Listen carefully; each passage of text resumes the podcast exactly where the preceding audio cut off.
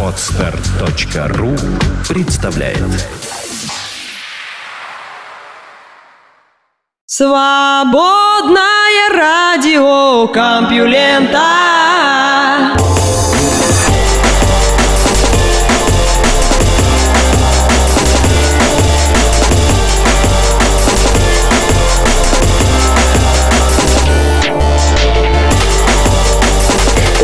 Приветствую всех слушателей свободного радиокомпьюлента. Знаете, кого вы слышите? Да, Лёшу Халецкого. И у нас выпуск «Пахота». Целый день я пашу, чтобы вы смогли услышать свежие новости из мира науки и высоких технологий. Не скажу, что как раб на галерах или как шахтер в забое. Все-таки это не тяжелый физический труд, но тяжелый эмоционально. Хочется в каждую новость вложить душу и максимально передать все перипетии борьбы э, бактерий с вирусами, ученых с телескопами, процессоров с материнскими платами. Наука и техника. Почему я – это я?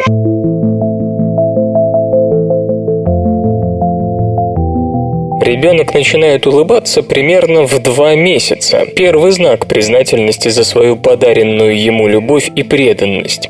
И, возможно, это первый шаг маленького человека на долгом пути к самобытности и самосознанию.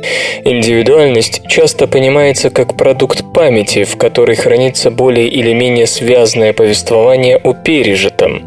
Но сейчас психологам все больше нравится мысль о том, что наше ощущение «я» – результат отношений отношений с другими людьми. В нас сидит глубоко укорененное стремление взаимодействовать друг с другом. Таким образом, мы обнаруживаем самих себя. Считает, к примеру, Брюс Худ из Бристольского университета Великобритания, автор новой книги «Иллюзия самого себя» The Self-Illusion. И этот процесс начинается не с появлением у ребенка первых воспоминаний, а с попытки имитировать улыбку родителей из первых проявлений эмпатии.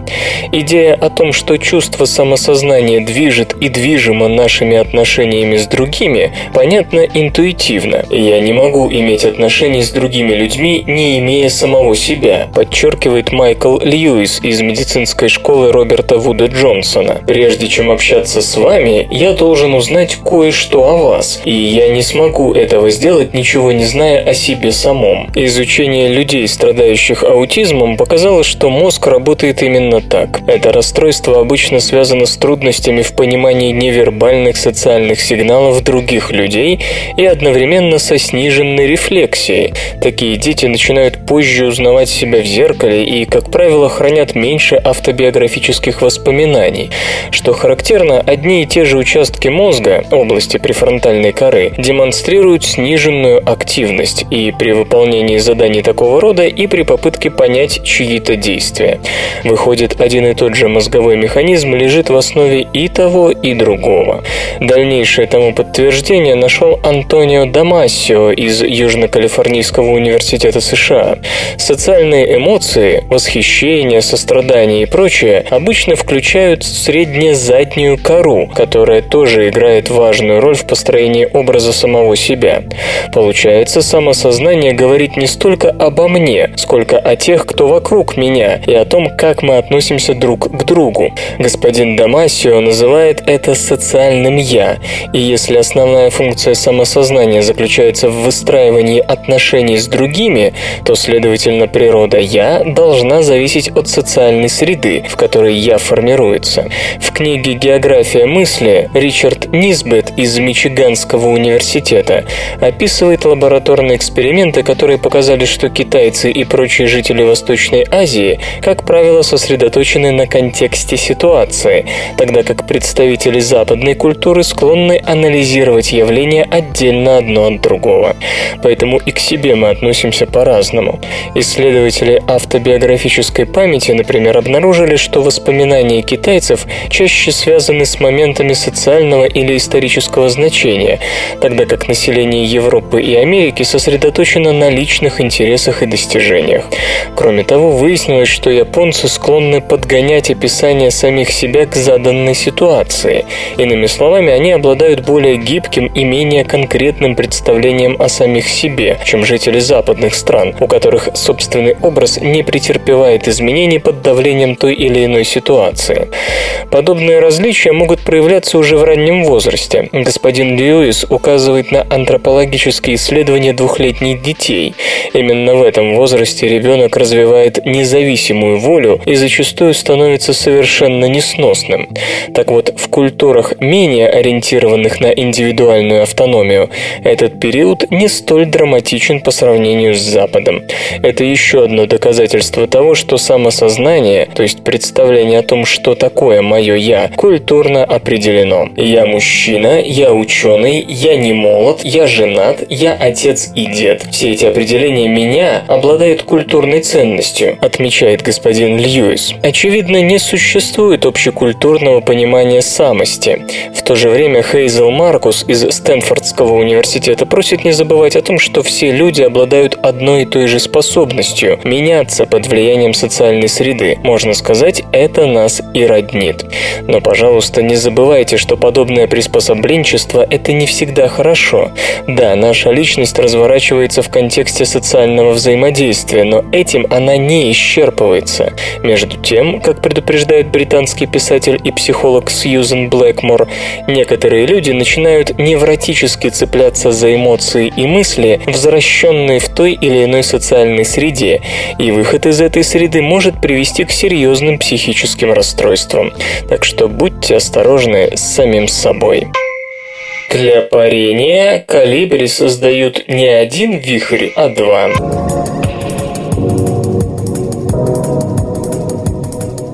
Загадки поведения калибри в воздухе во многом сложнее даже такой краеугольной проблемы бытия, как гипотетический полет птерозавра. И дело не только в том, что самые маленькие птицы умудряются безостановочно порхать по 16 часов в сутки при массе от 2 до 20 граммов, но и в качестве самого полета, а он дьявольски экономичен. Обыкновенный архилохус массой от 2 до 6 граммов способен без посадки и подпитки лодки, ибо над морем, преодолеть 800 километров, расходуя не слишком большую часть своего веса.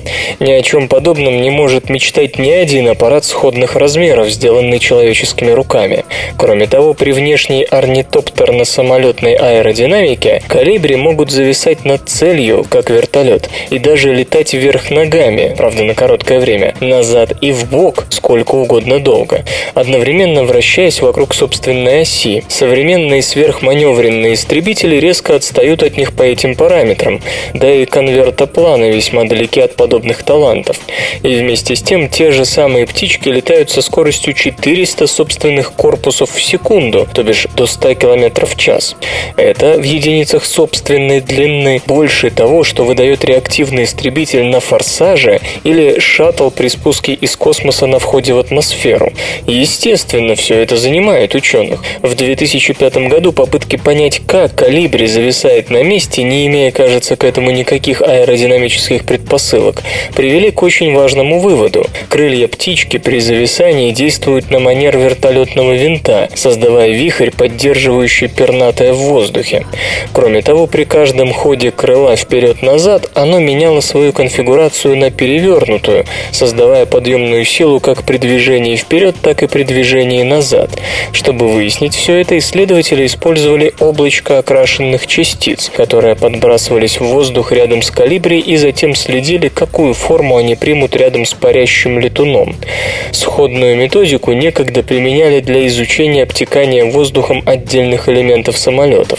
Увы, тогда эта технология не позволила прояснить ситуацию до конца. Ученые из Калифорнийского университета в Риверсайде, ведомые Дугласом Альтшуллером, использовали слегка усовершенствованный ее вариант. Они снимали камеры, делающие по 1000 кадров в секунду, как взмахи крыльев калибри, перегрузка до 10G, влияли на форму паров сухого льда, твердой углекислоты. Вот так и выяснилось, что при каждом взмахе под и над крыльями создаются два вихря, которые плавно перетекают друг в друга вокруг птицы. Теоретически два сливающихся вихря, закольцевавшиеся вокруг птицы, должны увеличивать ее энергозатраты на полет, полет. Однако их объединение в поток, позволяющий калибре зависать на одном месте, дает ей важнейшее преимущество. Птичка может эффективнее маневрировать и в любой момент способна изменить положение тела. Именно такая маневренность и позволяет калибре лететь назад, например, при снятии паука с паутины, и в бок при, скажем, конфликтах с пчелами. Сейчас исследователи планируют эксперименты с живыми калибри в аэродинамической трубе. Конечная цель работы, а вы ведь о ней догадались уже, да? Создание дронов, в особенности микробеспилотных летательных аппаратов с параметрами близкими к природным прототипам, то есть с должной сверхманевренностью, суперэкономичностью и весьма значительной скоростью. Такой дрон-разведчик с габаритами калибри стоит того, чтобы приложить к его созданию самые серьезные усилия. Непроверенные слухи, пошлость, разврат, голые знаменитости, внутренности политиков и многое другое – все это вы не услышите в СРК. Ветровой энергетике угрожает собственная тень.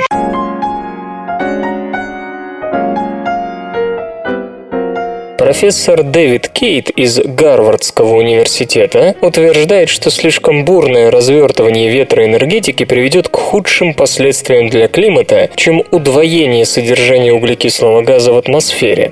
Между тем, по современным научным представлениям, удвоение содержания углекислого газа в атмосфере неизбежно вызовет поистине катастрофические изменения климата и массовое вымирание видов.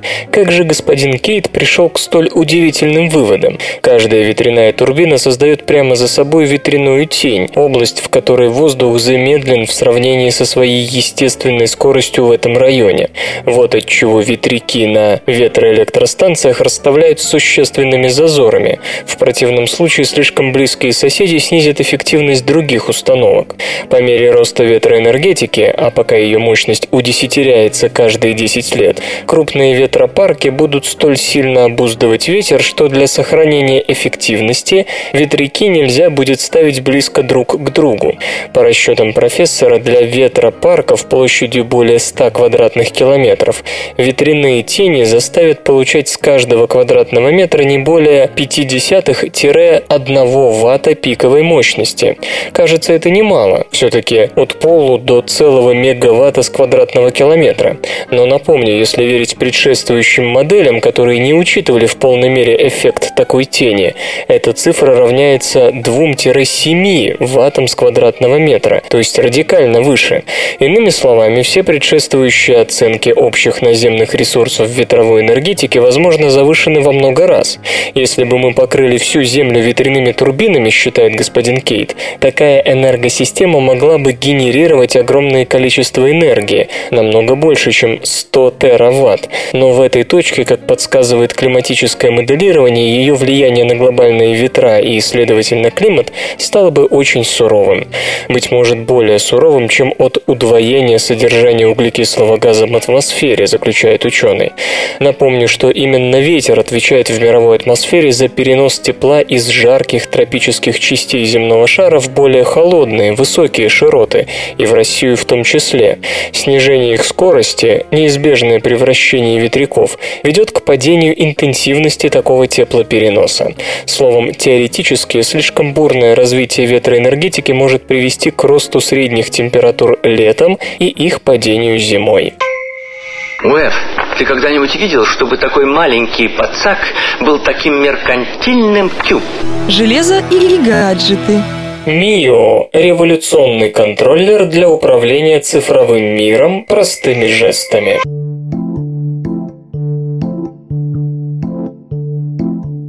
Разработано устройство дистанционного управления, которое выглядит как обыкновенный напульсник. С его помощью можно контролировать и игрового персонажа, и полет беспилотного летательного аппарата, всего лишь перекатывая мышцы предплечья. МИО – детище канадского стартапа Talmic Labs. Состоит из электродов, которые считывают электрическую активность в мышцах пользователя, когда те сокращаются и расслабляются, то есть когда человек жестикулирует. Далее сигнал по беспроводной связи принимает специальное программное обеспечение, которое интерпретирует движения хозяина и превращает их в конкретные команды. Таким образом, подчеркивается учредитель фирмы Стивен Лейк, мы сможем управлять цифровым миром посредством естественных действий, которые усвоены нами на интуитивном уровне. Электроды, надо заметить, не нуждаются в прямом контакте с кожей, в отличие от медицинских аналогов. Устройство первого поколения способно распознать около 20 жестов, в том числе легкое движение пальцем, имитирующее стук или нажатие на кнопку. Разумеется, прибор запрограммирован на игнорирование случайных помех, создаваемых другими движениями тела. Создатели Mio уверяют, что это самый простой способ взаимодействия и с браузером, и с компьютерной игрой, и с беспилотным самолетом. Поставки начнутся уже в этом году по 149 долларов за штуку. Программное обеспечение дружелюбно и к Windows, и к Mac. Отмечается, что система распознает жесты, которые обычно используются при работе с сенсорным экраном. Вертикальное движение для прокрутки страницы, пинч, зум и тому подобное. Нечасто появляется новая, доступная интерфейсная технология, с которой, как мне кажется, захотят поработать очень многие программисты, рассуждает Тревор Блэквелл, основатель роботехнической компании Umbrella Research и партнер венчурного фонда Y Combinator. Последний вложил средства в Talmic Labs в обмен на 7% стартапа. Полагаю, мы пока представляем себе лишь 1% возможных приложений этой технологии, уверен бизнесмен. Talmic Labs не первая фирма, попытавшаяся изобрести устройство для распознавания жестов путем отслеживания мышечной активности. В 2008 году в недрах Microsoft зародился прототип под названием Moco, весьма похожий на Mio, но требовавший медицинских электродов, которые не очень удобны за пределами лаборатории. Другие аналоги используют камеру, но они либо находятся на ранней стадии разработки, либо громоздки. Быть может, разработчики этого не предвидели, но люди чувствуют себя не слишком уютно под прицелом камер, продолжает господин Блэквелл. Талмик прекрасно справилась с этой проблемой. Хотя первое поколение Mio еще даже не продается, авторы разработки уже фантазируют о его интеграции с устройствами дополненной реальности, вроде умных очков Google Glass. Если они соединят одно с другим, это будет бомба, полагает Шахзад Малик, соучредитель канадской фирмы Cognovision, выпускающей программное обеспечение. Технология Talmic позволяет взаимодействовать с компьютером практически незаметно, что очень важно, когда вы находитесь в общественном месте. Бизнес. Visa и Samsung займутся бесконтактными платежами.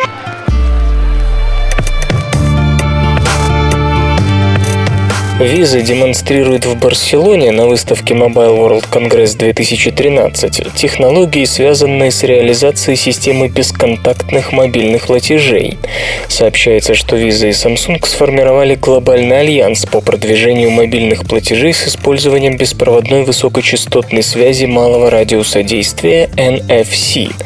Предполагается, что организации, планирующие внедрение систем бесконтактных платежей, смогут воспользоваться сервисом Visa Mobile Mobile Provisioning для безопасной загрузки данных об аккаунтах на мобильные устройства Samsung с поддержкой NFC.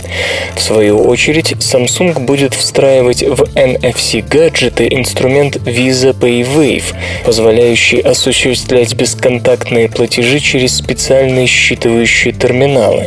По прогнозам аналитиков, к 2014 году как минимум пятая часть смартфонов будет оборудована чипом NFC, а общее количество таких коммуникаторов достигнет 300 миллионов. В 2017-м поставки различных устройств с поддержкой NFC могут достичь миллиарда 950 миллионов долларов. Вслух и с выражением читаю стихотворение. Генрих Сабгир Боров.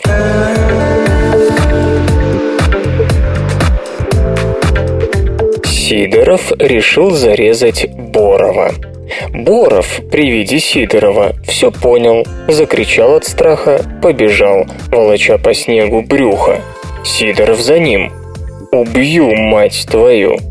Боров припустился вдоль заборов. Верещит отчаянно, удирая от хозяина. Сало забежала во двор Егорова. Сидоров и Егоров ловят Борова. Сидоров со свиньей разговаривает, держит нож за спиной, уговаривает. «Мой хороший, мой родной». Егоров по башке поленом. Хряк, брык в снег. Сидоров прижал коленом брюхо, в душу погрузил клинок. Располосовал от уха до уха. Вот как у нас кровь хлещет в таз. И лежа в луже крови похрюкивает Боров. Доволен Сидоров. Помог ему Егоров. Наука и техника. В каком настоящем мы живем?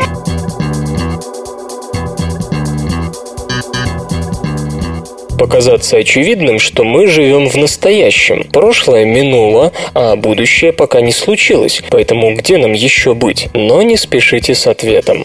Информация об окружающем мире выглядит единой, одномоментной, но в действительности она поступает к нам с разной скоростью. И есть события, например, мигнул свет или кто-то щелкнул пальцами, продолжительность которых короче времени, требуемого на их восприятие и обработку. К тому моменту, когда мы осознаем подобное подобное случившемся, оно уже давно в прошлом. Наше восприятие мира напоминает телевизионную передачу с задержкой, и до прямого эфира нам далеко. Особых причин для беспокойства нет, но точно так же, как минутная задержка трансляции позволяет осуществить цензуру, наш мозг порой не показывает нам того, что случилось на самом деле, но конструирует нечто фантастическое. Классическое свидетельство тому – эффект отставания вспышки. Представьте себе вращающийся диск со стрелкой. Рядом с диском находится лампа, которая вспыхивает точно в тот момент, когда стрелка указывает вверх. Но в момент вспышки человеку кажется, что стрелка находится в том положении, в каком она окажется через несколько мгновений. Одно из объяснений заключается в том, что наш мозг пытается предсказать будущее, компенсируя время, которое необходимо на обработку зрительного стимула. Поэтому нам кажется, что вспышка отстает. Но в 2000 году Дэвид Иглмен из медицинского колледжа Джорджа Бейлора и Терренс Сейновский из Солковского института биологических исследований оба США провели эксперимент, судя по которому это объяснение никуда не годится. Если бы мозг прогнозировал траекторию стрелки, люди видели бы задержку, даже если бы стрелка останавливалась в момент вспышки, но этого не происходит. Более того, если стрелка останавливается, а затем продолжает движение в произвольном направлении после вспышки, движение воспринимается до вспышки, вспышки. Каким образом мозг предсказывает направление движения, если оно начинается уже в полной темноте? Дуэт полагает, что дело вовсе не в попытке заглянуть в будущее, экстраполяции, а в том, что мозг реконструирует произошедшее в прошлом, то есть интерполирует. Восприятие происходящего в момент вспышки определяется тем, что происходит с диском после него, как это не парадоксально. Последующие исследования подтвердили то, что случается в некий момент, воспринимается под влиянием описанием произошедшего впоследствии. Поэтому не стоит слепо доверять здравому смыслу, который убеждает нас в том, что мы существуем в настоящем. Если момент времени, который мы, как нам кажется, населяем на деле, оказывается лишь умозрительной конструкцией, то и само наше существование в настоящем не более чем иллюзия. Зона обитаемости, когда температура может быть плохим советчиком.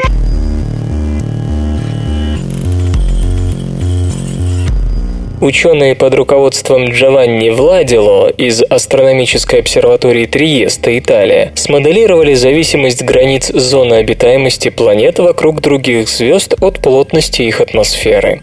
Атмосферное давление на планетах земной группы может сильно колебаться. Скажем, в Солнечной системе ситуация такова. От одной квадриллионной бар на Меркурии до 6 сотых на Марсе. От единицы на Земле до 93 бар на Венере. Даже если забыть о безатмосферном Меркурии, разница в давлениях куда больше тысячекратной. Нельзя сказать, чтобы мы до конца понимали, чем это вызвано. Следовательно, нет никакой определенности и с плотностью атмосфер экзопланет земной группы. Разумеется, было бы интересно выяснить, каковы шансы у жизни земного типа в подобном диапазоне давлений. Исследователи взяли довольно узкий диапазон от 33 сотых до 3-5 бар, что соответствует условиям верхней верхних слоях тропосферы Земли на полюсах и давлению, испытываемому под водой на глубинах в десятки метров, что вполне доступно ныряльщику без искусственных приспособлений. Ну а в качестве критерия зоны обитаемости итальянцы ориентировались в первую очередь на возможность существования воды на поверхности планеты, причем именно в жидком виде. В использованной одномерной модели энергетического баланса тремя основными факторами, посредством которых атмосферное давление влияло на зону обитаемости, стали рост парникового эффекта, неизбежный с увеличением давления, улучшение эффективности горизонтального теплового переноса с ветрами, сглаживающего температурные колебания на поверхности планеты и влияние давления на температуру кипения воды. Напомню, что уже на Эвересте она закипает при температуре менее 70 градусов по Цельсию. Естественно, включение третьего фактора сделало анализ планет с давлением ниже 33 бар бессмысленным. Вода там очень быстро начинала кипеть, вплоть до мгновенного перехода из твердого состояния льда в газообразное. Другим серьезным ограничением, которое авторы наложили на свои расчеты, стали температурные границы, комфортные для мезофильной, то бишь похожей на нашу с вами жизнь. Экстремофильная их не интересовала. Оказалось, что наиболее интересны для нас С экзопланеты, где средняя температура колеблется между нулю и 60 градусами по Цельсию. Что в итоге для условий вокруг звезды типа нашего Солнца даже при низком давлении, способном компенсировать слишком близкое расположение к светилу, жизнь невозможна ближе, чем на 82 сотых астрономической единицы, ибо слишком жарко. В то же время внешняя граница зоны обитаемости при росте давления расширяется очень незначительно, лишь до 1,8 астрономической единицы. Причиной последнего в том, что авторы пренебрегли сценариями с высоким количеством углекислого газа в атмосфере, приняв его равным земному. Почему? Ученые не уверены в наличии значимых источников СО2, вулканизма и тектонической активности на экзопланетах земной группы. Допущение формально обосновано, но вызывает некоторые вопросы. Например, по современным представлениям на Венере нет тектонической активности, однако несомненно, что в ее атмосфере куда больше углекислого газа, чем на Земле. Иными словами, внешняя граница зоны обитаемости может быть значительно дальше, даже вне сценария непременной тектонической активности. Как оказалось, по мере роста давления температурные колебания на планетах начинали падать, причем очень резко. Уже при давлении в пятеро превышающем земное на уровне моря, все колебания температур для планеты, которая находится на внешнем крае зоны обитаемости с самым суровым климатом, сводились к диапазону от минус 12 до плюс 5 градусов по Цельсию. Иными словами, температурные колебания там были намного ниже, чем на земном экваторе в течение не то что года, но даже одного дня. По мнению авторов, организмы в таких мирах будут по сравнению с земными сущими неженками. Небольшое похолодание или потепление, и жизнь большинства из них быстро закончится. Вполне вероятно, что ни теплокровность, ни даже многие механизмы терморегуляции там не будут востребованы, то есть эволюция может принять совсем другое направление. На планетах с давлением выше 5 атмосфер эта тенденция выглядит более значимой, и тут уже не важно, какой будет наклон планетарной оси. Мощная атмосфера выровняет не только широтные, но и сезонные колебания температур, нивелируя разницу между зимой и летом. Другим сюрпризом моделирования стали планеты в зоне обитаемости, на поверхности которых вода может кипеть или, напротив, существовать в форме льда. Как они туда попали? Ведь без жидкой воды на поверхности, как нам долго рассказывали, жизни нет. Авторы рассуждают так. Чем ниже атмосферное давление, тем выше должны быть температурные перепады между различными регионами. Поэтому даже если средняя температура планеты будет много ниже нуля, в тропических зонах вода сумеет продержаться в жидкой форме. Обитаемость такой планеты со средней температурой ниже точки замерзания ученые оценили в 33 сотых. Более того, при низком давлении возможна ситуация, когда средняя температура поверхности выше точки замерзания воды, но ниже точки ее кипения, как на Земле. Это ведет к ухудшению условий обитаемости. Дело в том, что при низком давлении и, следовательно, огромных зональных температурных перепадах приемлемая средняя температура будет означать, что на экваторе вода начнет выкипать, а в приполярных областях замерзать. Жизнеспособными останутся только узкие полосы в умеренных широтах каждого из полушарий, причем полосы, судя по всему, изолируют изолированные друг от друга. Обитаемость такой планеты исследователи оценили в 24 сотых, значительно ниже, чем для экзопланеты со средней температурой ниже точки замерзания воды.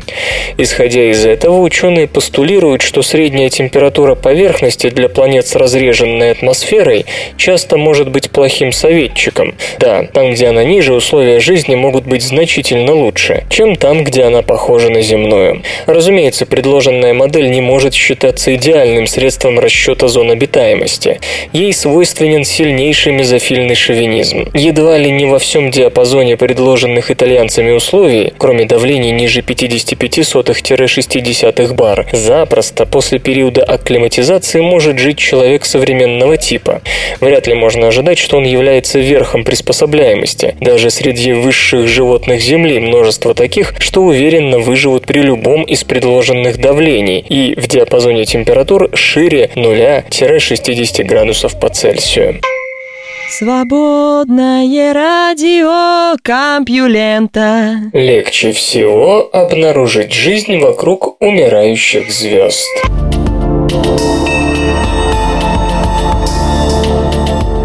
Когда жизнь звезды по имени Солнце подходит к концу, сначала она становится красным гигантом, затем сбрасывает внешние слои, а остающееся при этом ядро резко сжимается. Так возникают белые карлики, обнажившиеся вырожденные ядра красных гигантов, расставшихся со своей оболочкой.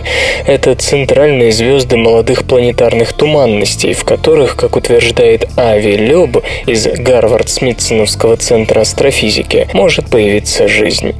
Казалось бы, астроном чересчур самонадеян. Перед сбросом оболочки красный гигант невероятно расширяется. Скажем, Солнце через считанные миллиарды лет вспухнет настолько, что внутри него окажется нынешняя орбита нашей Родины, и не только ее. Вне зависимости от того, съест ли Землю светило или она откачует от него подальше, вам, слушатель, не стоит ждать возникновения жизни на нашей планете после образования на месте Солнца солнца белого карлика. Она или в первом сценарии будет полностью уничтожена, или окажется очень далеко от белого карлика с очень умеренной светимостью. Иными словами, даже если вы найдете там жидкую воду, выжить не получится по определению. Обитаемый мир вокруг среднего белого карлика должен находиться на удалении не более миллиона шестисот тысяч километров, что чуть ли не в сто раз меньше расстояния от Земли до Солнца. Но господин Лёб все равно выказывает оптимизм. Первые звезды, которые мы должны изучить в поисках следов внеземной жизни, это белые карлики. Дело в том, что планеты с большими запасами воды могут мигрировать к белому карлику уже после его появления. Кроме того, они способны образовываться от газопылевых остатков планет, уничтоженных при расширении газового гиганта, что сделает их планетами второго поколения. И это обнадеживает. Значительно Значительная часть белых карликов несет на своей поверхности следы большого количества довольно тяжелых элементов.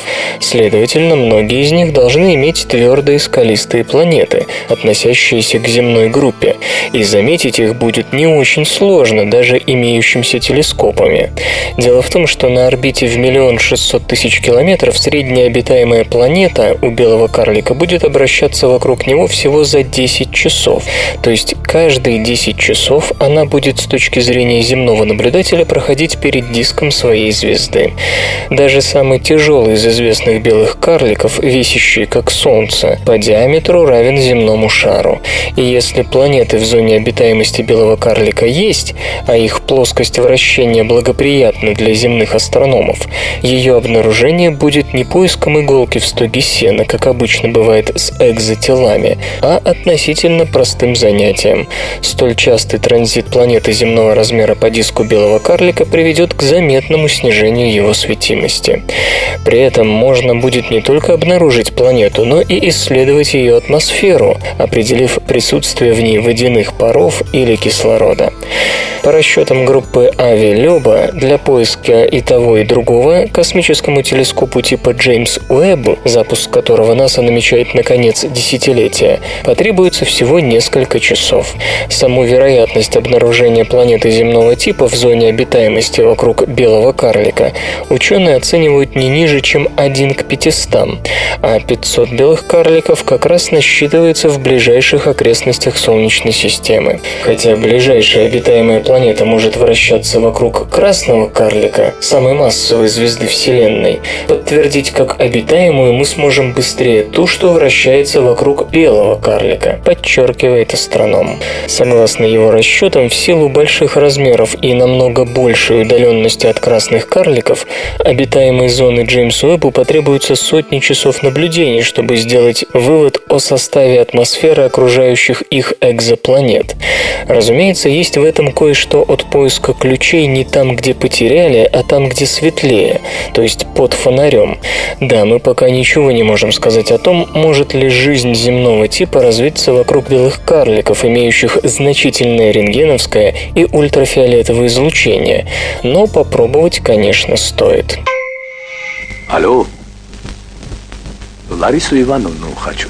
Грохот землетрясений можно регистрировать на орбите.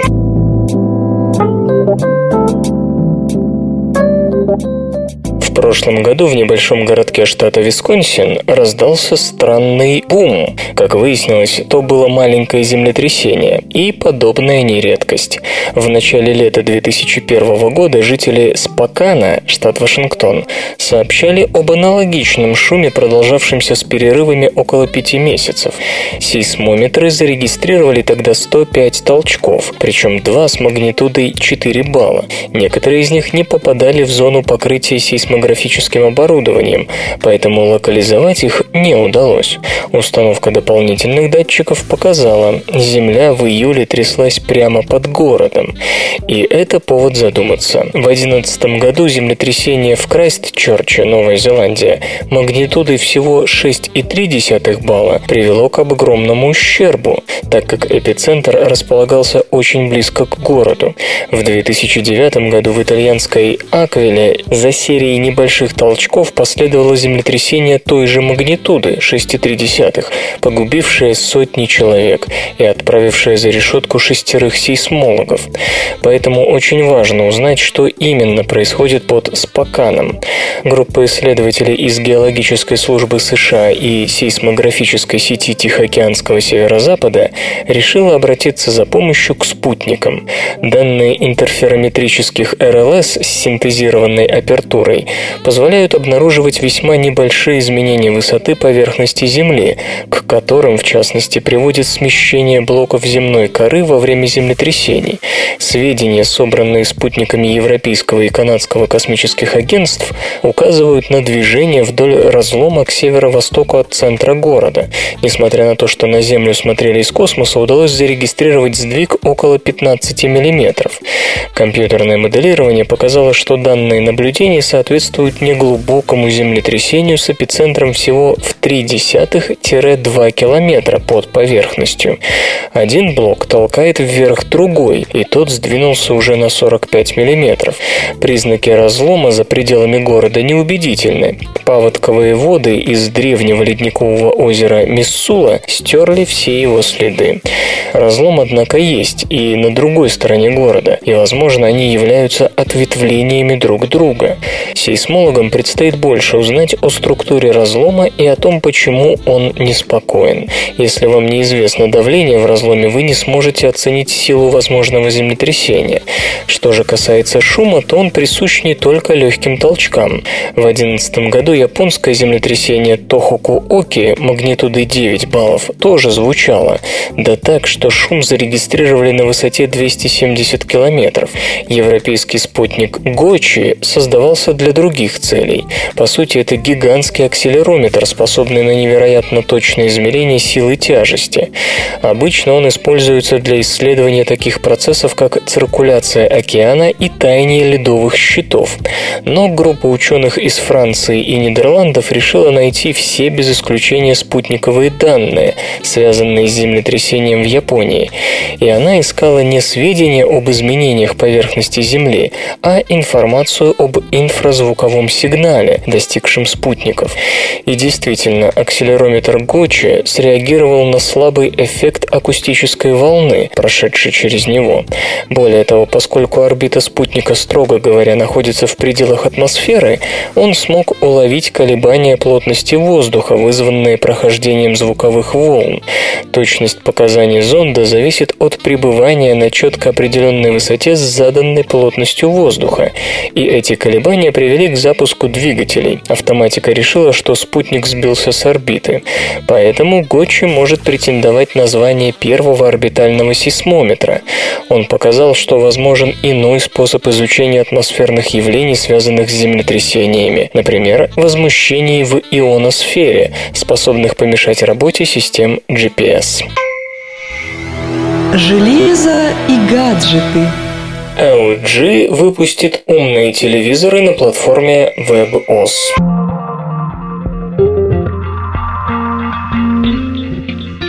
Компания LG Electronics готовит новое поколение плоскопанельных телевизоров с возможностью доступа в интернет и работы с мультимедийным контентом. Роль программной платформы на них сыграет WebOS. Сообщается, что LG заключила соглашение о приобретении у Hewlett Packard активов, связанных с операционной системой WebOS. Речь идет об исходных кодах, сопутствующей документации и определенных сетевых ресурсах. Кроме того, в LG перейдут специалисты специалисты, занимающиеся разработкой WebOS. Финансовые условия соглашения не раскрываются. Отмечается, что LG лицензирует у Hewlett Packard интеллектуальную собственность для использования в продуктах на основе WebOS. Поначалу устанавливать эту платформу планируется только в, на умные ТВ-панели, но не исключено, что в будущем операционная система найдет применение на других устройствах LG. Платформа WebOS, напомню, изначально разрабатывалась компанией Palm. Позднее права на нее получила корпорация Hewlett Packard, заплатив миллиард двести миллионов долларов. С WebOS новый владелец связывал большие надежды, планируя встраивать операционную систему в планшеты, коммуникаторы, принтеры и прочее.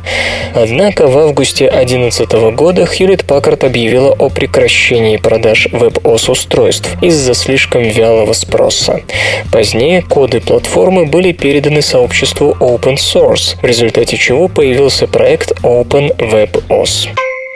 Исторический анекдот. Король Англии Георг IV всю жизнь страстно ненавидел свою жену. Он и женился только потому, что парламент пообещал ему заплатить 80 тысяч фунтов стерлингов за женитьбу на какой-нибудь протестантской принцессе. Каролина Брауншвейгская оказалась не очень молодой и совсем некрасивой. Жили супруги всегда раздельно, разводиться Георгу не разрешали. И вот в июне июне 1821 года обергоф-маршал доложил королю, «Государь, только что получено известие о кончине злейшего врага вашего величества». Король воскликнул, «Неужели она умерла?» И, к огромному своему разочарованию, узнал, что речь идет всего лишь о Наполеоне Бонапарте. Наука и техника.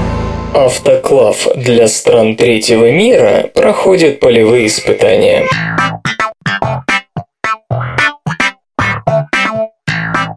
Устройство, разработанное под руководством Анны Янг по проекту Solar Clave Массачусетского технологического института, может показаться слишком простым, чтобы его описывать, и все же оно того стоит. Ведь пути здравоохранения в странах третьего мира часто ухабисты, и более сложное медицинское оборудование обычно ломается там в первые шесть месяцев. Причины простоты Solar Clave очевидны.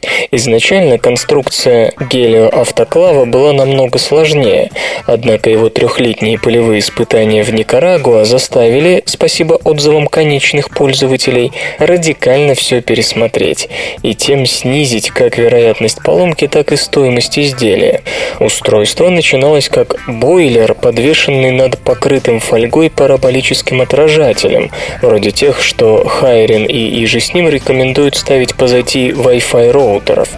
Затем труба, по которой из бойлера шел шел пар в стерилизующий сосуд, доставляла средство стерилизации к месту назначения, находившемуся на расстоянии чуть более метра.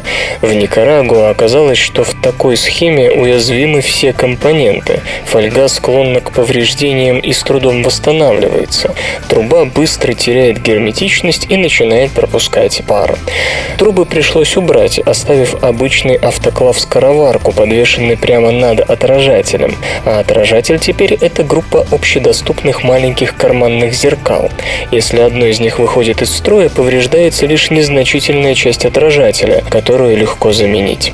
При этом домодельный гелиоавтоклав достигает температур и давления, соответствующих стандартам стерилизации американских центров по контролю и профилактике заболеваний. При ясном небе, а в Никарагуа это половина года и нередкие просветы в другую половину, системе требуется от 45 до 60 минут, чтобы нагреть автоклав до 121 градуса по Цельсию, и еще 20 минут на завершение стерилизации. В деревенских пунктах бесплатной медицинской помощи Никарагуанского Минздрава работы у устройства обычно не так много. В среднем три цикла стерилизации в неделю, но учитывая нередкое отсутствие централизованного электроснабжения, альтернатив такому методу нет.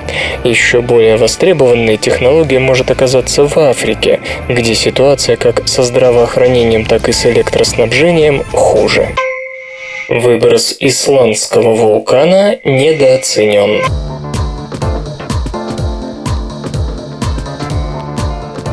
Марк Вудхаус из Бристольского университета Великобритания и его коллеги хотели бы научиться предсказывать, каким будет облако пепла в случае вулканического извержения той или иной силы.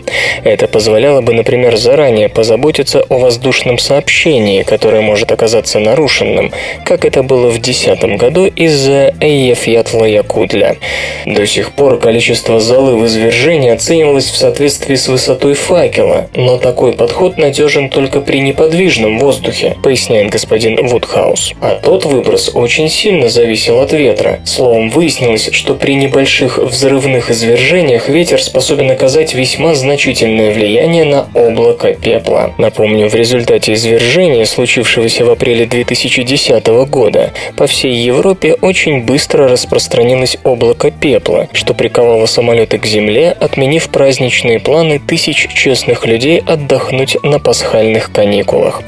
Для предсказания маршрута облака и его воздействия синоптики пользовались данными Метеобюро Великобритании, консультациями вулканологов и данными научного летательного аппарата на базе Дарнье-228, принадлежащего Совету по исследованиям природы и окружающей среды Великобритании. Надежной модели прогнозирования количества пепла на тот момент просто не было. И только теперь математики и специалисты, представляющие науки о Земле подготовили модель, имитирующую воздействие ветра на взрывные извержения. Выяснилось, что сильный ветер помешал дыму достичь той высоты, до которой тот поднялся бы в неподвижной среде. Следовательно, оценки количества пепла на основании высоты шлейфа были очень сильно занижены. Эксперты надеются, что благодаря их работе метеорологи и авиакомпании уже не будут застигнуты врасплох. Наше исследование – важное событие в моделировании вулканических выбросов, подчеркивает господин Вудхаус. Полученные результаты дополнят современные инструменты прогнозирования атмосферных процессов, которые используются также для предсказания распространения вулканического пепла. Стоит отметить, что это лишь один из целого ряда исследовательских проектов консорциума, финансируемого вышеназванным Британским советом и направленного на извлечение уроков из воздушного кризиса 2010 года. Почему радио? От кого свободное? К чему это вообще все? Детский мозг настраивается на восприятие речи до рождения.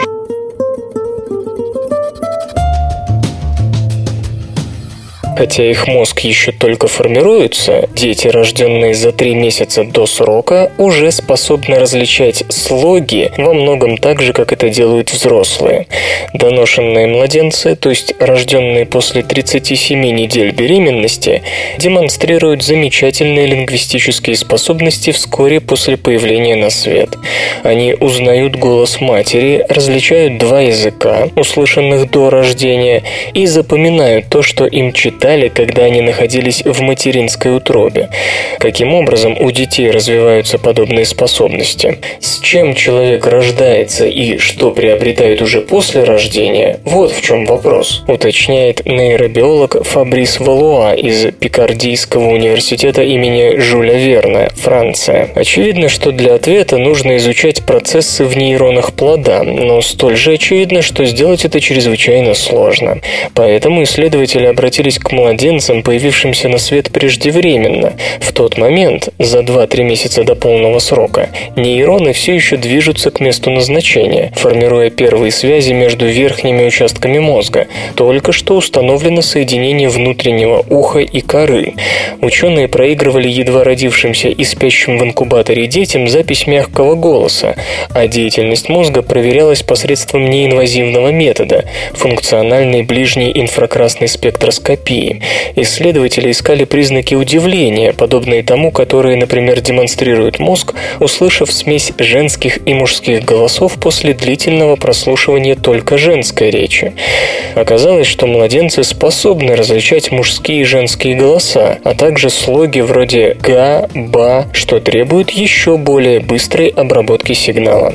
Причем для этого использовались те же части коры, с помощью которых взрослые понимают более сложные аспекты речи и языка. Можно говорить о том, что лингвистические связи внутри коры формируются до рождения, а не приобретаются после него в ответ на многократное звуковое воздействие. Иными словами, по крайней мере, отчасти способность обрабатывать звуки является врожденной. Открываются новые перспективы ухода за недоношенными детьми и детьми с повреждениями мозга. Это первый пример подобного развлечения согласных у новорожденных, что свидетельствует о более сложном мозге, чем предполагалось. Но, быть может, серия процессов, приводящая к такому распознаванию речи, запускается в момент рождения? Насколько уже появившийся на свет недоношенный ребенок отличается от плода того же возраста? А где бабуля? Я за нее. Железо и гаджеты, ты, ты. Мобильный процессор Renaissance Ape 6 имеет 8 ядер.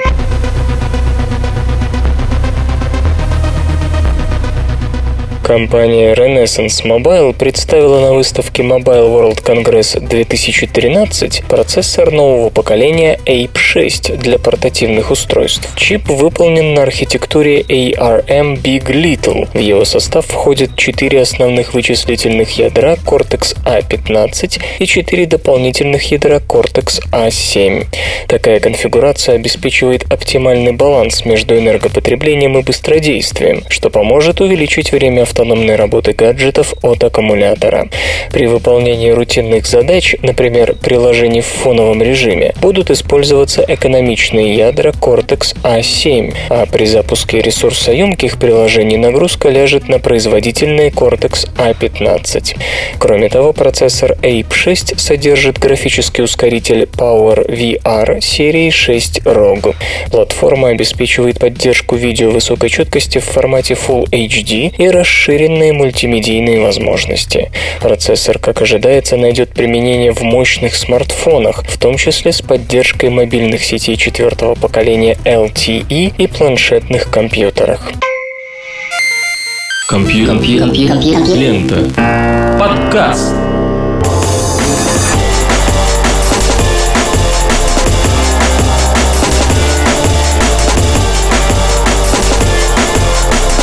Пахота завершена, будем собирать урожай. Вы слышали Лешу Халецкого, свободное радио Компьюлента и финальная песня. Свободное радио Компьюлента. Скачать другие выпуски подкаста вы можете на podster.ru